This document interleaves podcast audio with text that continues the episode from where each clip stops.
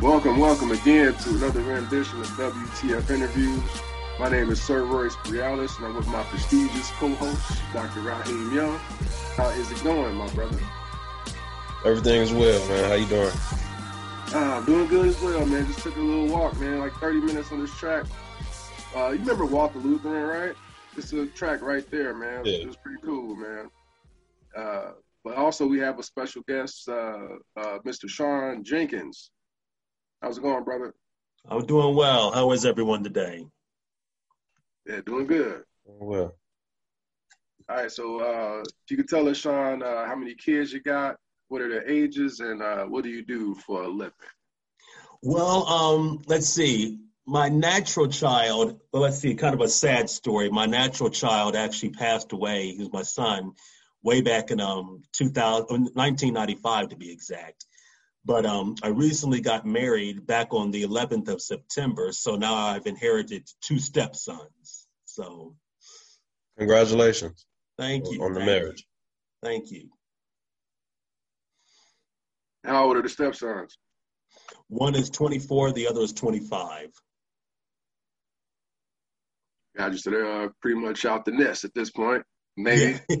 yeah, they have their own house. yeah. Nice. So, so what are those d- dynamics like with having, um, you know, older uh, stepsons?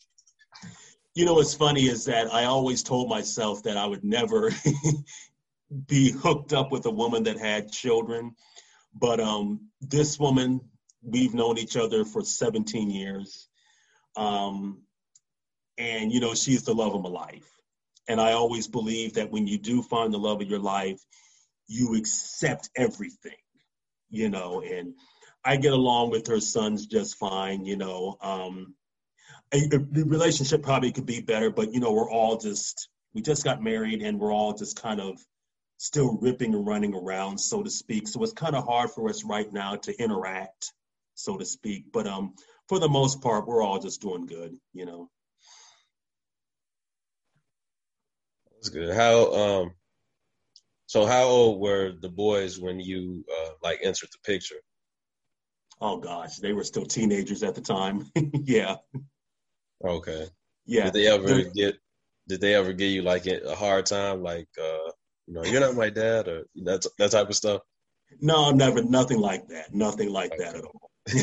nah, nah. yeah, their mother and I, um, we um, we've had sort of a tumultuous relationship through the years, but um, you know, thank God it's gotten way past that, and we've gotten married and whatnot. And um, when I first met her sons, um, you know, they were just kind of, you know, skittish. I think we all were at the time. And their mother and I, we kind of broke apart for a little bit and came back together. But um, everything, you know, is just kind of coming back, you know, kind of falling into place, I believe, right now. It could be better, but you know, time heals a lot of things.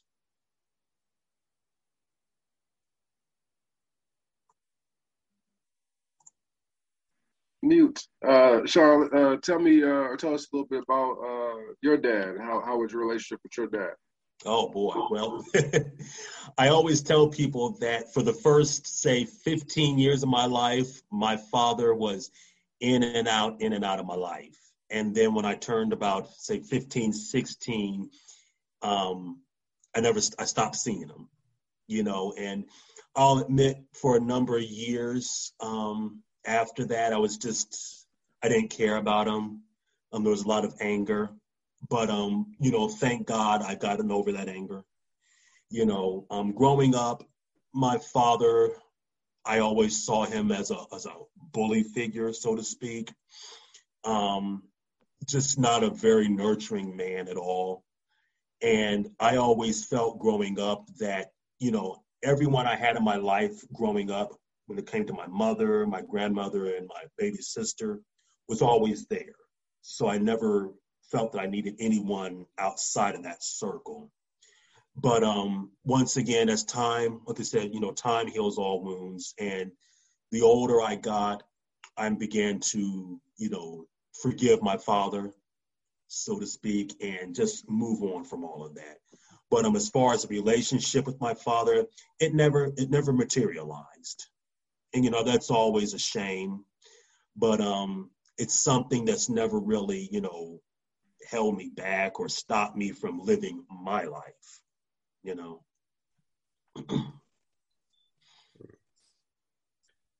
so, um, is your father is he still alive? I believe he is. I I have no contact with the man whatsoever, none. Um, even when my mother passed away in 2013, um, never heard from him. So, you know, I really don't know. If he is, God bless him. If he is gone, God bless him still, you know.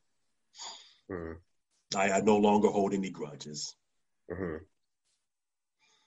So who um who would you say would be uh would be an example of like a good like a mentor uh like a male role model that you had growing up if it wasn't your dad? Oh gosh. I don't think I really had any ro- male role models growing up. My grandfather, um, my grandfather was around, bless his heart, um, before he passed on. But um, he was really, my granddad was really the only male figure in my life. I wouldn't so much say he was a role model, um, but he was there, you know, so to speak, until his passing. But I think, I don't know, and I don't know if this is a good or a bad thing, but me growing up, I was always kind of a loner. Mm-hmm. And I never really felt like I needed anyone. Now, that was when I was younger. As I got older, I started to see things a bit differently. And I think as I became older, I started to be, I think a lot of younger people started looking up to me, so to speak. But as far as myself is concerned, growing up, once again, when I had that circle me, my sister, my mother, my grandmother, I never really looked outside of that, so to speak. I think as far as a male role model is concerned, I just I never felt that I needed one. And I don't want I don't ever want to sound self-righteous or arrogant in saying that. It's just I think that's the way my life always kind of rolled along.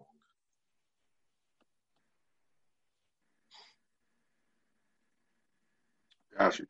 So, um, so when your dad came back around, you said you had a mix of kind of a mix of emotions. Uh, how after he left again, how how did you process those emotions? Like, uh, what what what steps did you take to, you know, kind of get over it? Because it sounds like you're pretty much over it now. Like, what uh, what process did you have, or, or what steps did you take to to get to that level? It took a lot of years. it took a lot of years and a lot of um, you know, there was a lot of um anger you know, so to speak, because growing once again for the first 15 years of my life, um, I saw him as nothing more than a bully. He wasn't a, he was not a, a nurturing father, and I felt like you know when he finally stopped coming around, it was like I felt like, you know, hallelujah, you know, just leave me alone. And for years after that, you know, it was just you're out of sight, out of mind to me. But once again, I, you know, I give all praise to God, you know, that anger, all that venom inside of me, I just let it go.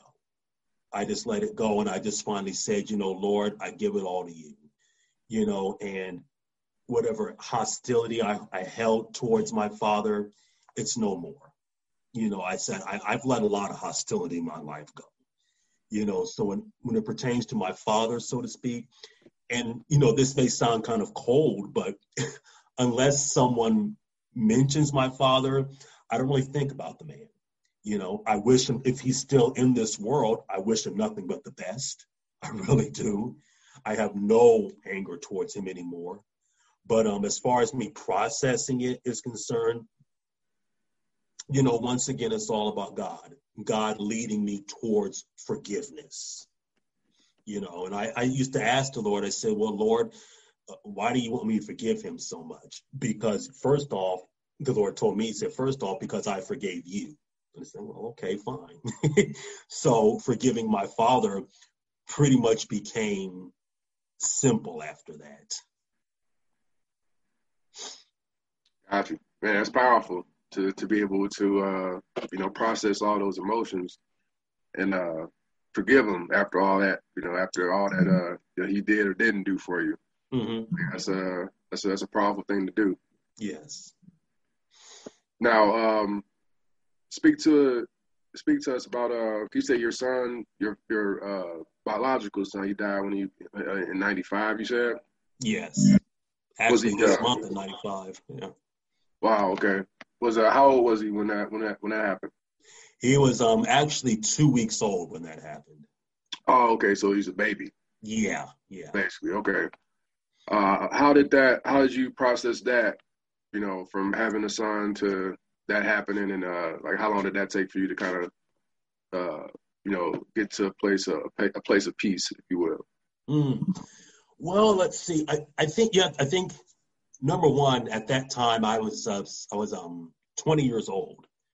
You know, I was still still a child myself, and when he passed on, and I, I, I tried. I think one of the things I always tried to do back then was, well, he was only here for two weeks, but you know, what a lot of people always tell me is that, well, you know what, Sean, for those two weeks, you made a bond with your son, and they were 100% right. I did.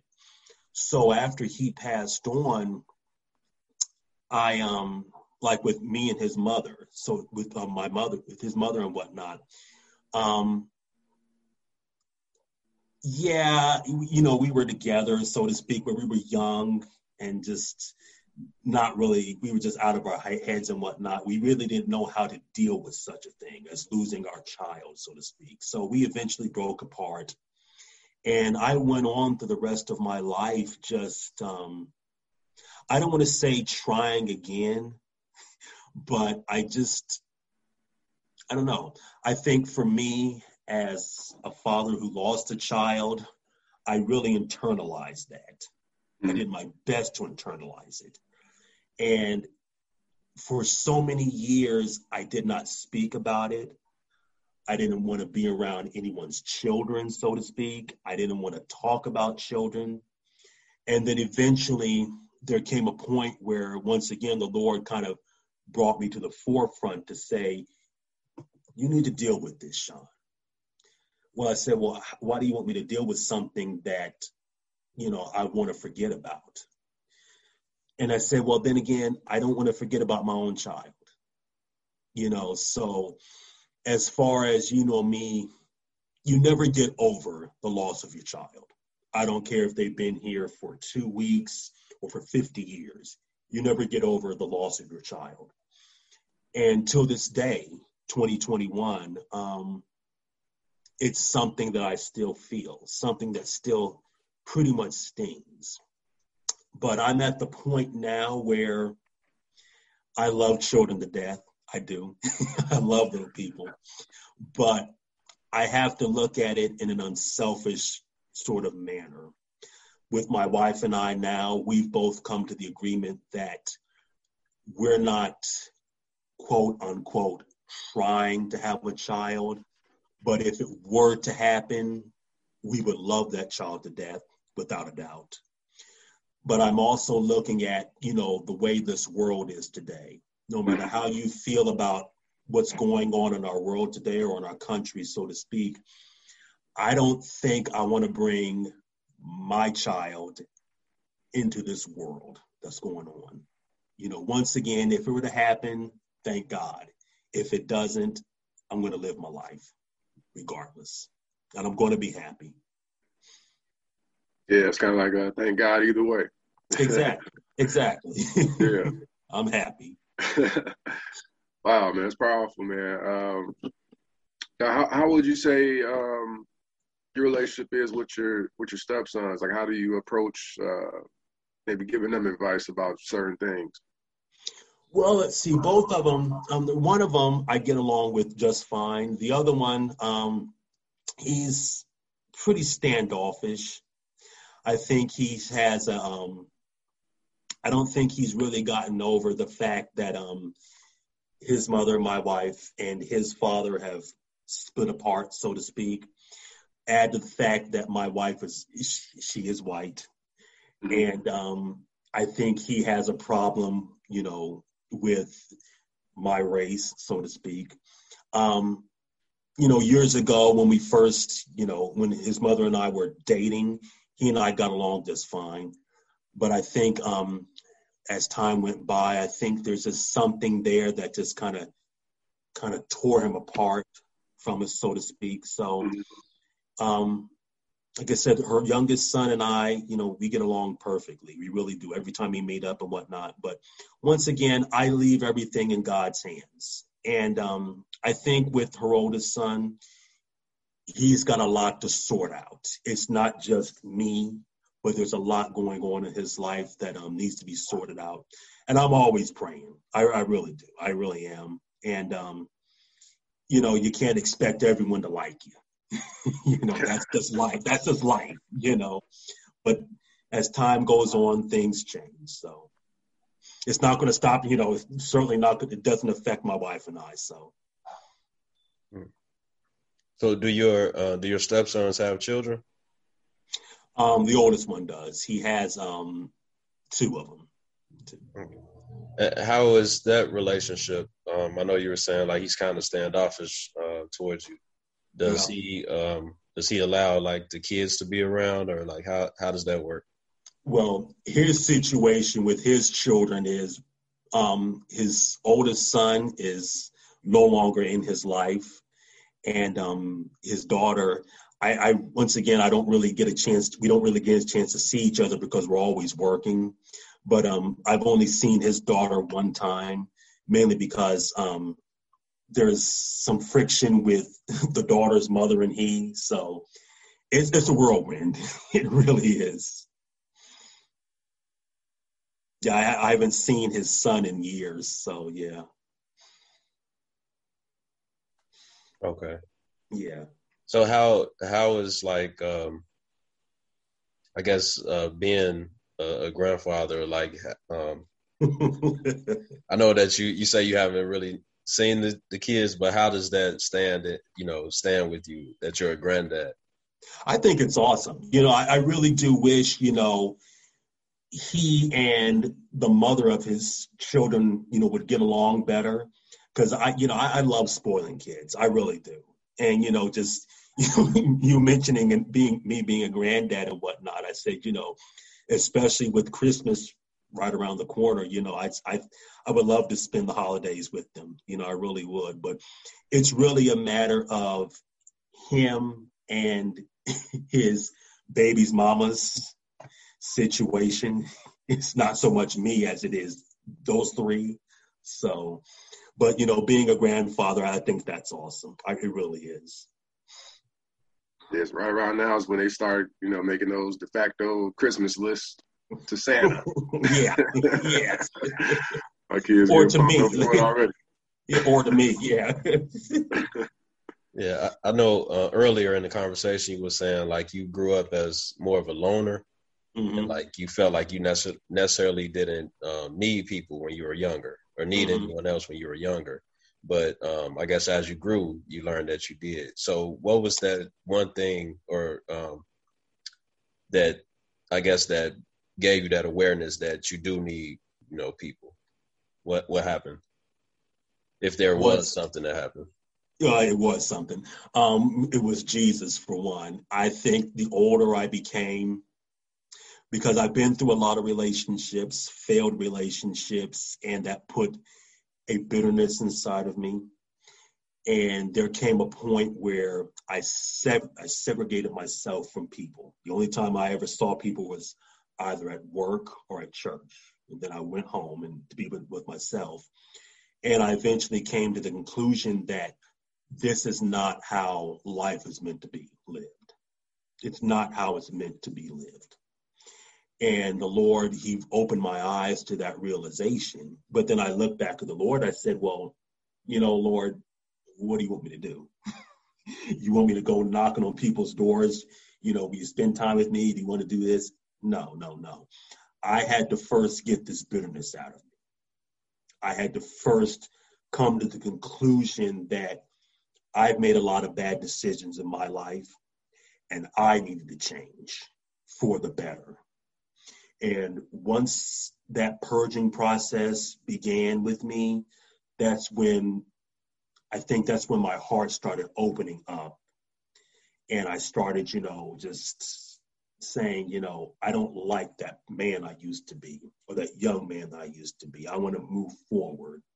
And the more I started doing that, and the more I started opening myself up to other people, so to speak, the right people, you just can't open yourself up to everyone. It's got to be the right persons. That's the more things started, that's the more doors that began opening for me. Mm. okay. Do you do you feel like um you developed that be, as like a defense mechanism? I that that used to be it. That really was it. You know, because like I said, I've had so many failed relationships in the past, and it was like, okay, I'm going to put this shield up so you don't hurt me, so you don't hurt me, and so on and so forth. Mm-hmm. But once again, I had to come to the conclusion that I was hooked up with the wrong individuals. You know, mm-hmm. not to say that I was 100% perfect in, in these relationships, not at all.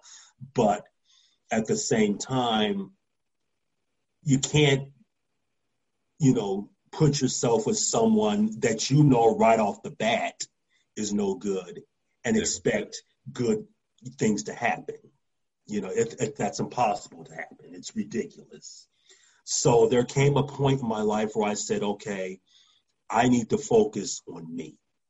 I need to just sit back and just stop the relationships and focus on what's important. I need to start focusing on my relationship with Jesus, number one. And then once that relationship is fully established, then I knew that things would start moving forward. And they did. Because if you had told me that my wife, who at the time was just a friend, that we'd end up getting married, I'd never believed you. Never in a million years. Because when we were together before, we weren't very right for each other. We really weren't. We were both very opposite. And she and I had to come apart for a while so we could get ourselves straightened out. And then us coming back together was completely out of the blue. Never saw it coming, but it was a gradual thing. And we both came to Jesus. And we started to see something very, very peculiar in that. You know, no more, I must be blunt, no more will we sleeping together. No more will we making out with each other. No more will we doing the things that we used to do in a former life. Now we're doing things differently. And when we started coming back together, we came back together as friends first. So when we started dating again, there was nothing of the former.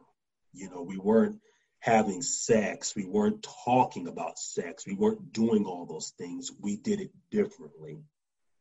And when we got married last month, it was, you know, it was it was very beautiful. It really, really was because we knew for a fact that we were doing it the right way. And I really do wish a lot of men would. It took me a long time to realize that a long time to realize it. But I really do wish a lot of other men out there, doesn't matter your race, if you're a man, you got to start doing things the right way. You don't even have to believe in Jesus or you know be a religious person, but there's a right and a wrong way to do things.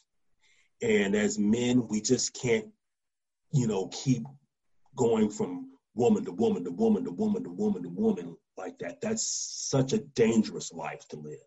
It really is. There has to come a point where you have to stop and say, you know what? I need to focus on what's important. I need to get myself together as a man first. And then everything after that will start to come piece together like a puzzle, you know, because women aren't going anywhere. They're going to be around for a long time. Bless their hearts. but as we as men, we've got to learn to start, you know, stop all this ripping and running around. We've got to start, you know, thinking more with our with our minds rather than with our other anatomy, you know. So walk me through that time frame when uh, you stopped talking to your your wife. That's that's your wife now, and um, the time we all reconnected. Like, um, cause it sounds like there's a lot of growth during that time for the both of you. Um, in what in what ways uh, did you work on yourself during that time? Well, let's see. I'll, I'll give you a, I'll, I'll give you a good timeline here. We started um, in a relationships. I'd say in um, 2013. Not was it? I think yeah, 2013, I believe. We started a um, very tumultuous relationship. I'll leave it like that.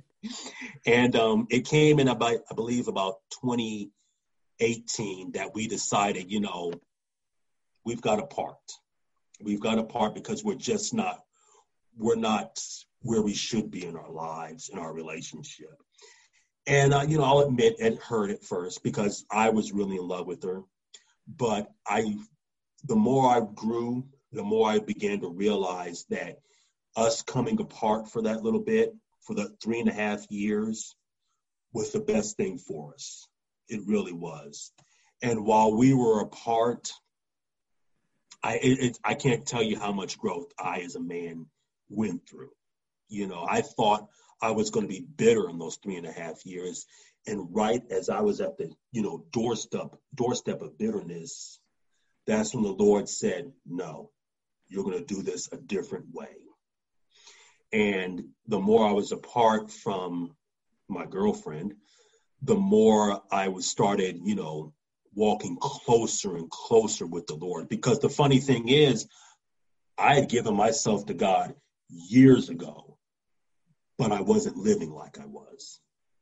You know, I wasn't living like the Lord wanted me to live.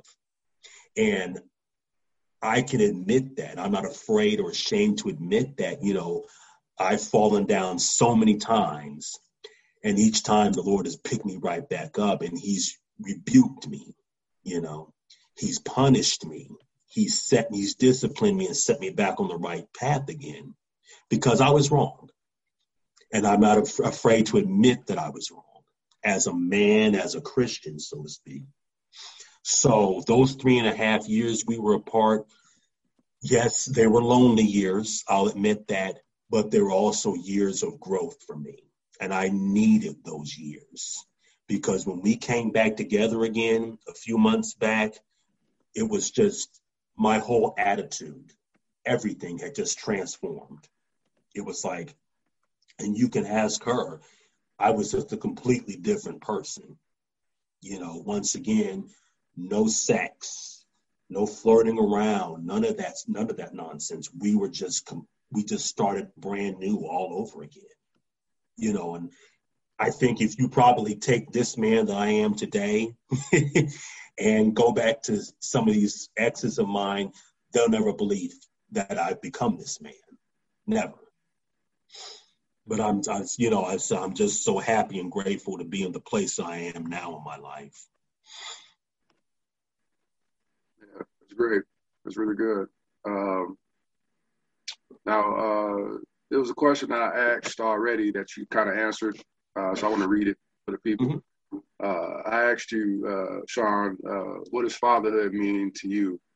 And uh, you said, even though I've yet to be a father, I can say that fatherhood, in, in my terms, means standing up for what is right in the world, protecting all children from harm as much as possible.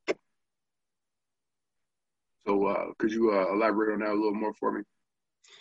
You know, I think throughout history, it was always God's plan for the man to be the leader, the leader of his household, the leader of a community, no matter what it is. And I think, unfortunately, throughout history, men in general have, have kind of failed at that. And you look at today's society with men, and so to speak. And you see a lot of men, particularly in the black community, who have, you know, given up their roles as fathers, so to speak. And, you know, I don't want to put everything on the man's shoulders, but at the same time, we men, and once again, this isn't a race thing, we men have failed, we've dropped the ball a lot of, in a lot of ways. We really have. and we focused on the things that really don't matter in our lives. We men have got to stop, you know, we've got to be the leaders and the protectors of our children, of our families, of our communities. You know, we've got to stop this whole thing of, you know, chasing women, making babies, you know, not picking up where we're supposed to be picking up. We men, we're to be the, the example that these women look look towards, that these children look towards. It was always that was always the plan. That was always, you know, the way it was supposed to be. And if the world can't look towards a strong man, a strong male figure, then we leave it on the women's shoulders. And that's not right. I mean, that's not to say there aren't strong women out there. God knows, yes, there are. But if a woman can't help, can't depend on a man, if a child can't look up to a man, it's hard to, for them to look up to anything else. And I think everything, the foundation begins to crumble. Maybe not, I mean, you could take out the foundation of a house and the house won't crumble immediately, but as time goes by, bit by bit, piece by piece, that house begins to fall apart. And I think that's what happens when the man is no longer involved in his family, in the church, in the community. You know, we men, we have such an important role in this world, in our communities, in our homes. But unfortunately, a lot of men, they don't realize that. And I think today's world, you know, you have a lot of people in the media and in Hollywood and the entertainment industry who are so against men. You know, they put men down, they make men like look like buffoons, and so to speak. And I think, especially with these little boys, I think when they see that, they don't they don't see positive portrayals of men anymore. It's I think that's what they see to aspire to become. No, that's not what you want to become once again, men need to start standing up, They need to start protecting these young ones in these communities, in their neighborhoods, in their homes, so to speak. You got to quit letting your anger and your bitterness take the best of you. If you and your lady or wife or whatever you want to call them are having problems, fix the problems. Don't run away from the problems men are supposed to take care of the issues. Men are supposed to be, be the providers. Everything that a man is supposed to be is something positive, something that's strong, you know, something that's, you know, supposed to be lasting a lifetime. Men are supposed to be setting up legacies in their families. Yes, well put, well put. Definitely, uh, we we are uh, definitely pillars uh, yes. in our community, and uh, being a good example because the kids are they always watching. Like, yes, uh, like yes, no matter how, how how much you think your kid isn't paying attention, your kid is paying attention. Oh yes, they are. so uh, me myself, I'm definitely aware of uh, you know what I do, especially when I'm around my kids, because uh, I know they're they're absorbing everything that that they see. Yeah. Um, most definitely. Um, you kind of answered the next question I was going to ask was uh, basically going to be uh, what's your advice to any dad out there, and you kind of pretty much spelled that out too. Good. uh, but I'll be remiss if I didn't ask you this, man. I know uh, you're you're an author. Uh, what's a good book recommendation if you had to recommend a book or two? Well, let's see. I used I used to um, write horror novels, I don't really do that anymore. I write um, Christian novels now. The one that I have now, right now, it's on the um for the it's only for digital on the Amazon Kindle. It's called um, Jesus, Please Help Me, A Mother's Mountain, and um, it's a story about two mothers who lose um, their children, and um, that one's out now. The next story that will be out will be about um, two men um, that story would take place in the 1970s. It's about young one young man who comes home from the Vietnam War, and another young man who um, ends up losing his job, losing his home, and his family ends up on the streets. Each one of these stories will chronicle how the Lord brings, you know, brings these people through their trials and tribulations. What's that called? You, that's in the works? That one's in the works. Yes. In the works. okay. Right. The one that's out now is called um, "Jesus, Please Help Me: A Mother's Mountain." So, um, you say you used to write horror? Yes. what, um, like, who inspired you to get into like horror? Oh gosh, I grew up with just a, a crazy mind. You you got to have a crazy mind to write that stuff. and you know the funny thing is, I, I'm not. I can't sit here and say that I'm totally 100% done writing horror. I'm just kind of taking a sabbatical right now. Um, but I did I did pen a, a, werewolf trilogy that I really like a lot. Um, but yeah, you, you got to have a crazy imagination to write that. You really, really do. Okay, so, so loner, loner phase, huh? exactly, exactly. Since today is the first day of October, let's uh, let me ask you, what's your favorite um, horror movie or horror story? Favorite horror movie would have to be um, a movie called The Howling. Oh, okay, yeah, yeah. And um, favorite story I would have probably have to say would be um, Rosemary's Baby. Mm. Yeah, I, I, think that's that's a way better book than the movie was. I I thought it was a very well written story, and it's one of the few horror stories that's really actually really intrigued me and pulled me in. Hmm. That's pretty cool. Yeah. You know, I don't think I ever uh, saw. I mean, I know what happens in it, but um, I never saw like uh, Rosemary's Baby, the movie or oh, the book. I didn't even know if it was a book. Yeah, yeah, it was. Like I said, the movie's pretty good, but I, I, I think one thing I really love about the story is how how explanatory it is, so to speak. Mm-hmm. You know, yeah. going into it and so to speak. You know, it really kind of digs deep into what they're what they're doing if you're really into that sort of thing. Yeah. So you must like werewolves. Are werewolves like your uh, top uh, movie monster? I, I, probably think so. Yeah. okay. I don't know. I don't know what made me write a, a werewolf trilogy because the funny thing about that is that I wrote that story in 2012, and I never started you know, thinking, oh, I can make this into a trilogy. But after I got done writing that first story, I said, you know, this can keep going on. I like this. Mm-hmm. and um, someone once asked me what was my favorite, the favorite book I've written.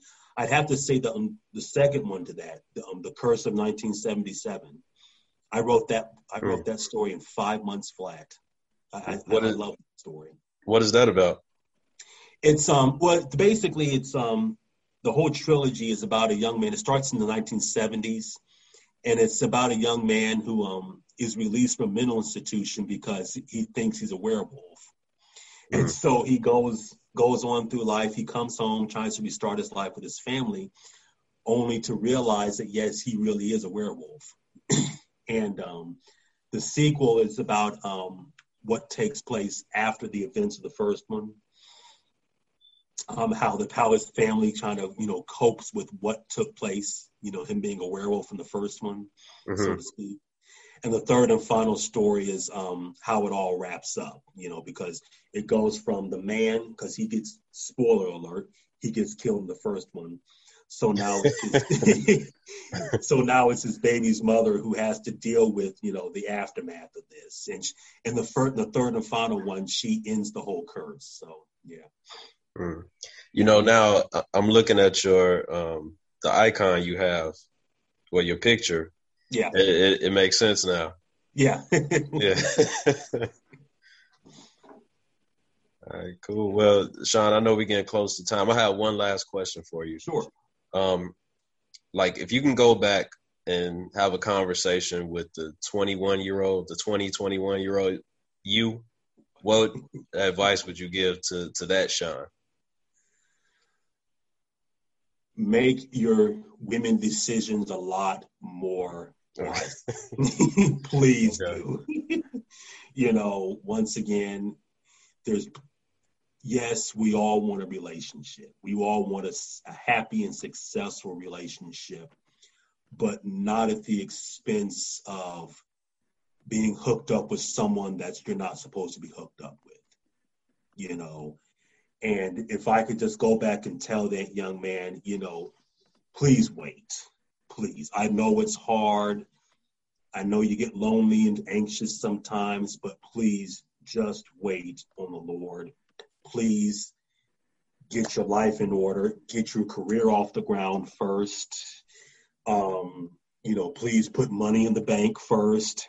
you know, just do everything you can to kind of stay away from the wrong people, you know, because bad company corrupts bad character, you know. So just, you know, once again, like I said, I, I, I want, I'm not going to say that I was a perfect person then either, but, you know, two bad chemicals don't make a good one. So I tell them just please leave these relationships alone for a while. Focus on yourself. Very wise words indeed. Yeah, definitely, Sean. I appreciate you for for jumping on, for taking the time. Uh, it's definitely been a, a, great story. I, guarantee there's some guys out there that have similar uh, similar story to what you have here, and it's uh, going to help a lot of people out. I guarantee it. Oh, it's my pleasure. I loved it. Yeah, for sure. So for myself, for Sir Royce Prialis, for oh, actually before we wrap it up, uh, Sean, where can people find you if they want to find you on the web? Um, well, I've got on Facebook. It's um, Sean A. Jenkins on Facebook, and um, all my stories, um, from the horror all the way to the Christian novels, are all on Amazon. Just look up um, Sean A. Jenkins. I'll provide a linkage uh, in the comments or description below. So thank you and after that. So yeah, again for myself, for Sir Royce Prialis, for Dr. Raheem Young, and for uh, Sean A. Jenkins. Uh, definitely thanks for listening and uh, stay tuned for further announcements. Thank you. Yes, yes. Sir Royce here. And I want to thank you again for listening to WTF Interviews. Leave a review as it helps more people like yourself receive the message. Also, consider donating to Welcome to Fatherhood. It's a nonprofit that myself and Dr. Raheem Young created to help dads showcase their superpowers to the masses. You can do that by going to WTFatherhood.org. Again, gratitude and be well. You already are.